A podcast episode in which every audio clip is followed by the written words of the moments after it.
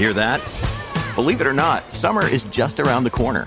Luckily, Armor All, America's most trusted auto appearance brand, has what your car needs to get that perfect summer shine. Plus, now through May 31st, we'll give you $5 for every 20 you spend on Armor All products. That means car wash pods, protectant, tire shine, you name it. Find out how to get your $5 rebate at armorall.com. Armor All, less work, more clean. Terms apply. Cats at Night. Now, here's John Catsimatidis. And on the line with us right now, intrepid investigative reporter extraordinaire John Solomon. That's John Solomon of justthenews.com. John Solomon, we've got so much breaking news. Where do you want to start? Well, let's start across the globe in uh, Russia, where over the overnight there was a report that the uh, main pipeline that Russia uses to feed Europe with gas was sabotaged. Russia is blaming the United States. The United States, at least uh, anonymously, uh, U.S. intelligence officials are saying they believe Putin sabotaged it himself, but it's resulted in an emergency request for a UN Security Council meeting.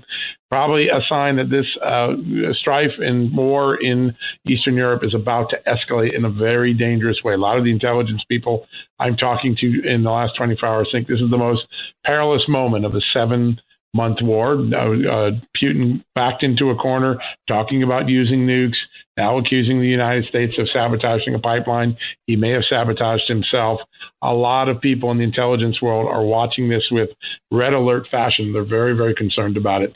Closer now, to home, also Trump. I just while we stay on that subject, Trump also put out a you know a, not a tweet, but on his Truth Social and yeah. talking about how he's offering up his his help to try to broker some sort of peace deal. He said U.S. leadership should remain cool, calm, and dry on the sabotage of the Nord Stream pipelines. What do you know about that?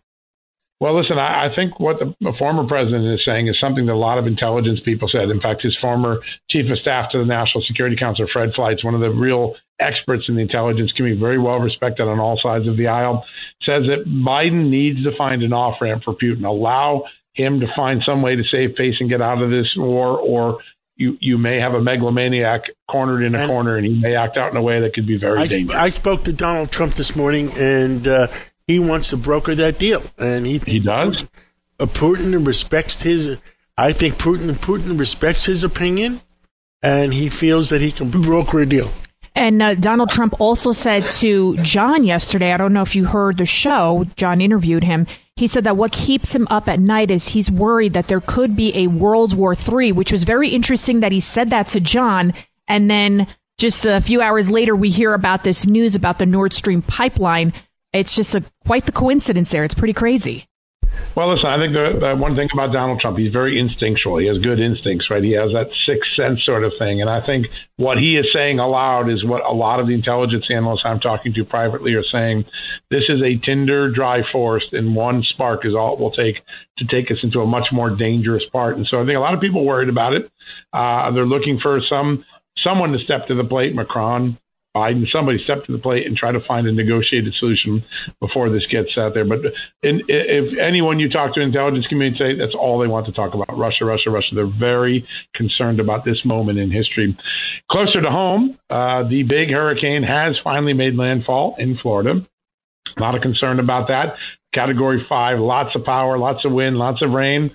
And uh, every governor in Florida is always judged by how they handle the hurricanes that routinely come through their state. But this governor, Governor Ron DeSantis, obviously a lot of people think he has national ambitions. So the entire nation is watching how does Governor DeSantis handle the first big hurricane crisis of his governorship. Uh, a lot of eyes on that. And then closer to home, um, uh, even closer here in Washington, uh, Joe Biden had a very awkward moment today. Oh, extremely God. awkward moment. He was at a speech and he kept calling for a deceased congresswoman. Jackie Walorski died in a car crash about eight weeks ago in a tragic car crash. He was out there calling her, asking where she was, hoping to see her.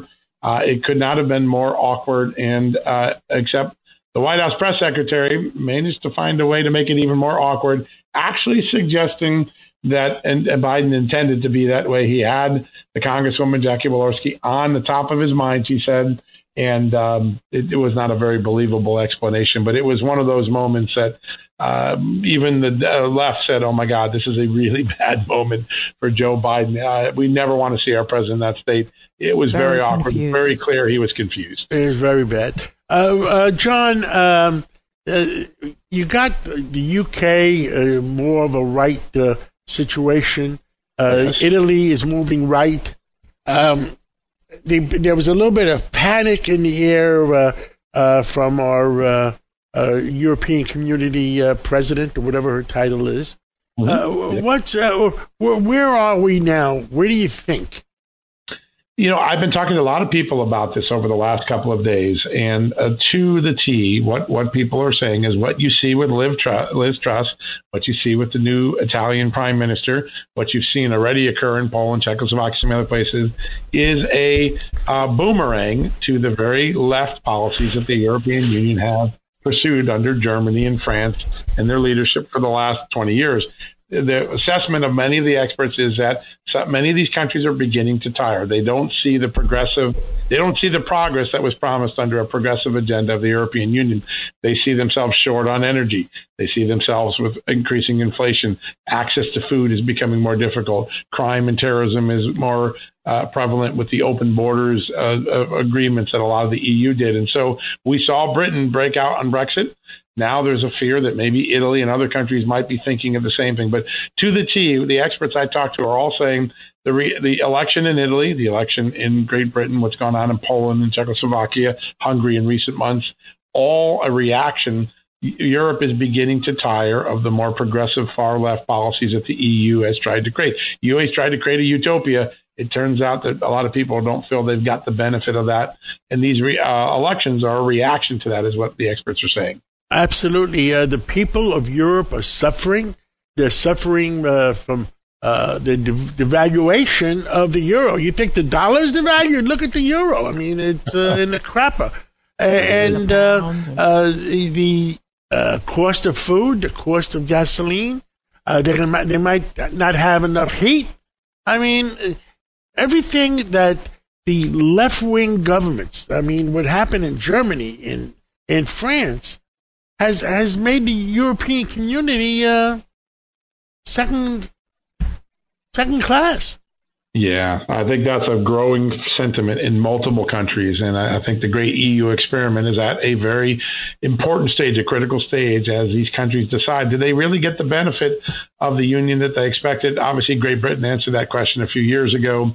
Um, I think uh, over the next six months, we should watch and see if other countries begin to promote uh, conservative leaders. They start to move up in the polls. This could be a longer tail trend that uh, could be could spell the end, or certainly a call for change in the European Union.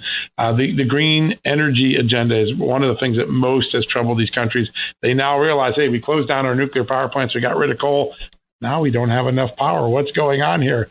And I think that that's driving a lot of this uh, uh boomerang reaction. And this whole, pardon my language, this whole crap about uh, we don't want coal yeah. China is building. Uh, they're ramping up their. They're ramping up their coal operations. India, mm-hmm. uh, you know, Japan, Korea, everybody.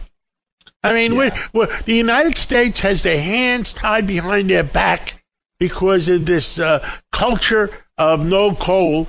I mean, I, I believe in energy. We have oil. Why aren't we using it? Are they just ignorant, John? How come they don't understand that? We have the highest standards right here. It's right underneath our feet. And why would we be begging our adversaries for, for energy and for oil and allowing China and India and all these other places to ramp up their coal production? I mean, we're on the same planet, right? That's the same environment, no? You know, there's something really fascinating that was done as an exercise at the end of the Trump administration. Rick Perry, former governor of Texas, uh, energy secretary at the time, he put together a carbon neutral program that would rival what the AOCs and the Democrats have wanted to do. But he did it by natural gas and nuclear power. And he showed we could get there with two things that actually work rather than all the investment we've made in solar and wind. After all the investment we've made with solar and wind, we only have gained a couple of percentage points from those things. Trillions of dollars investment, almost no return back to the uh, American taxpayer. Nuclear and coal, you can, uh, nuclear and natural gas, you can get the emissions down far further than Joe Biden and Barack Obama ever did in 10 years and trillions of dollars. But that doesn't get talked about. I think you're going to see that in the last few weeks people started to say, you know, we got to go back to nuclear. We got to go back to natural gas. So maybe the cold, hard reality of what Europe is facing is waking up people to we can do this. We can bring climate emissions down without having to destroy the economy. Nuclear and natural gas, I think, are going to pick up in popularity in the next few months. Agreed. On the last note, uh, we have to upgrade our our, uh, uh, our grid system. Mm-hmm. Uh, Exactly. Boston Boston announced that the whole New England grid system uh, is in trouble, and Yes. they want to buy more electric cars. I mean, give me a break. yeah, we're not ready for it. Listen, it's a great idea, but uh, they have the cart before the horse. You got to build the That's right. infrastructure before you can roll out all these cars. And I think most Americans are starting to get wise that this is a illu- an illusion, and we have to go back and rewire this system and get it done right. We can get carbon emissions way down without killing the economy. Thank you so much. Thank you so much, John Solomon. Again, that's justthenews.com. That's justthenews.com. It's Cats at Night. on the Red Apple Podcast Network.